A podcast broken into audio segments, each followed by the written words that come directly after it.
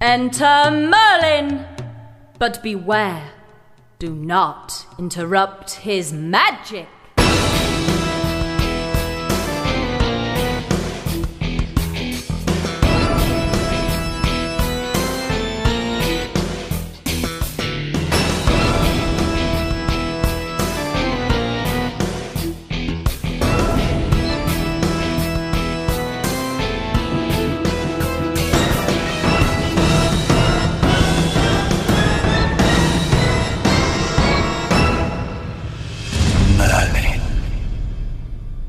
Big black book of magic was invented, it was inspired by a true magician.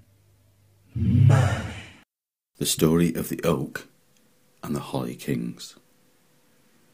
Listen, draw close, and I will tell you a story of Yule and the holly king. Long centuries ago, our people were frightened by the winter solstice. It is a fearsome time of near darkness when the sun seems to hang over the horizon and stand still.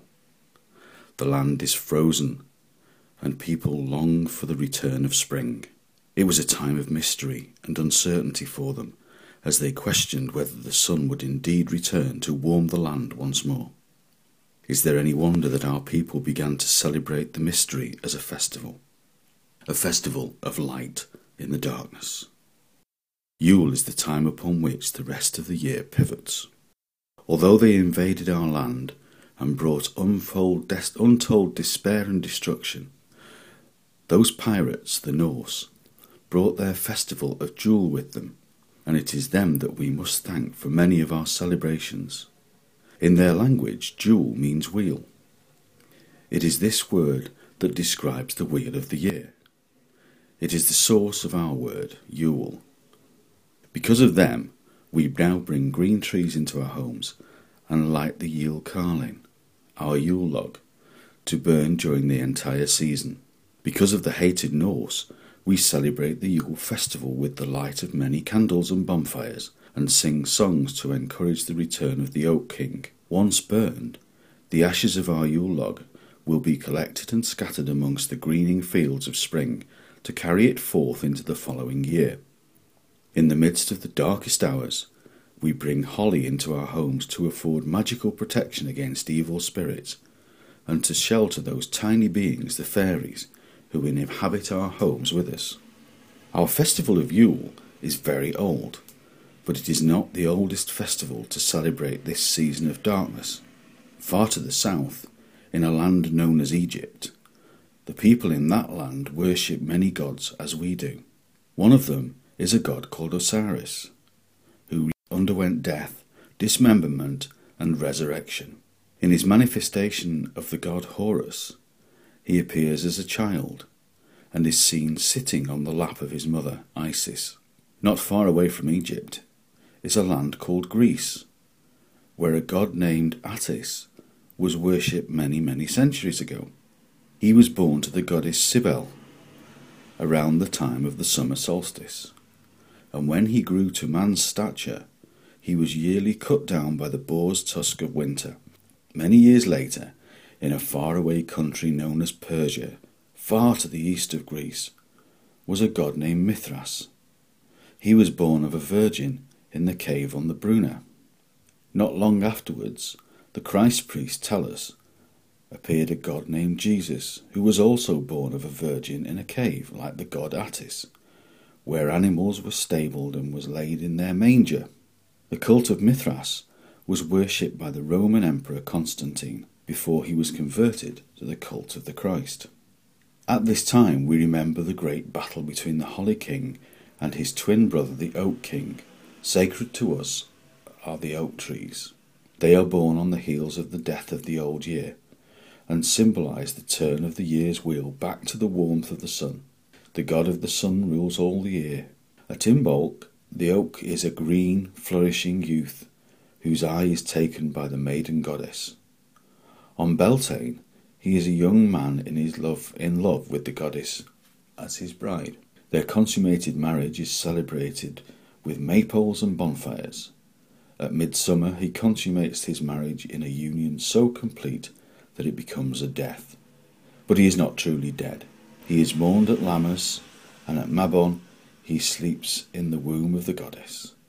At Samhain he waits in the shining land, called Caer Arianrhod, the castle of the ever turning silver wheel, and the castle is the Aurora Borealis. It is the realm of the Arianrhod, where the god must wait and learn before being born again.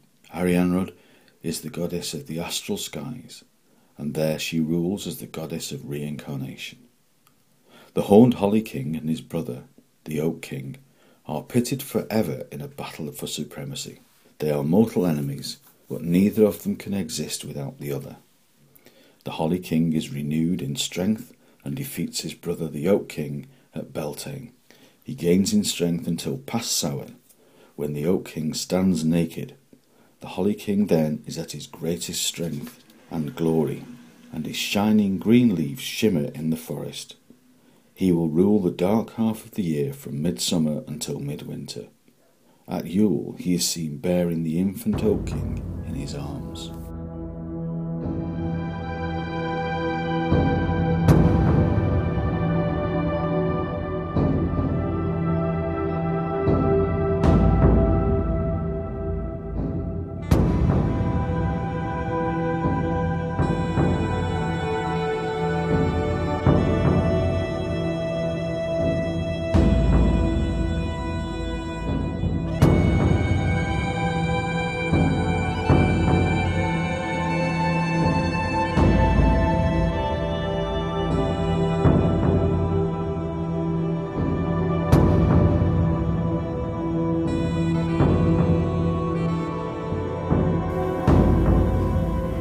Cauldron FM is a Moonshadow Media production.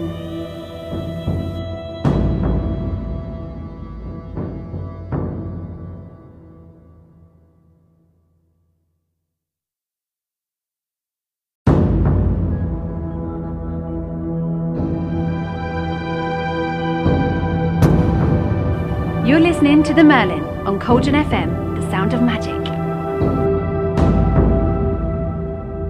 Hi and merry meet. It's me, the Merlin, here on Cauldron FM. And as we approach solstice and Yule celebrations, I thought it was a good idea to sort of pop on here and to wish you a great time of year. I, I don't know about you, but I think that uh, solstice and Yule are probably one of the best festivals that we can celebrate.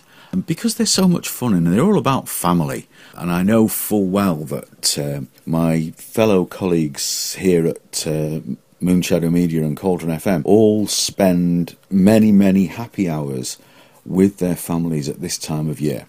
So I hope that that happens for you as well. We are hoping that if all goes according to plan, we'll be heading up to Glastonbury on Friday for the Yule celebrations up there, and meeting up with friends up there, and uh, generally having a really good time.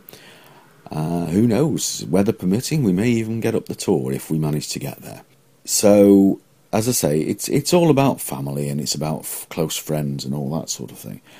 And from now until uh, the end of December, that's what I'm going to be concentrating on.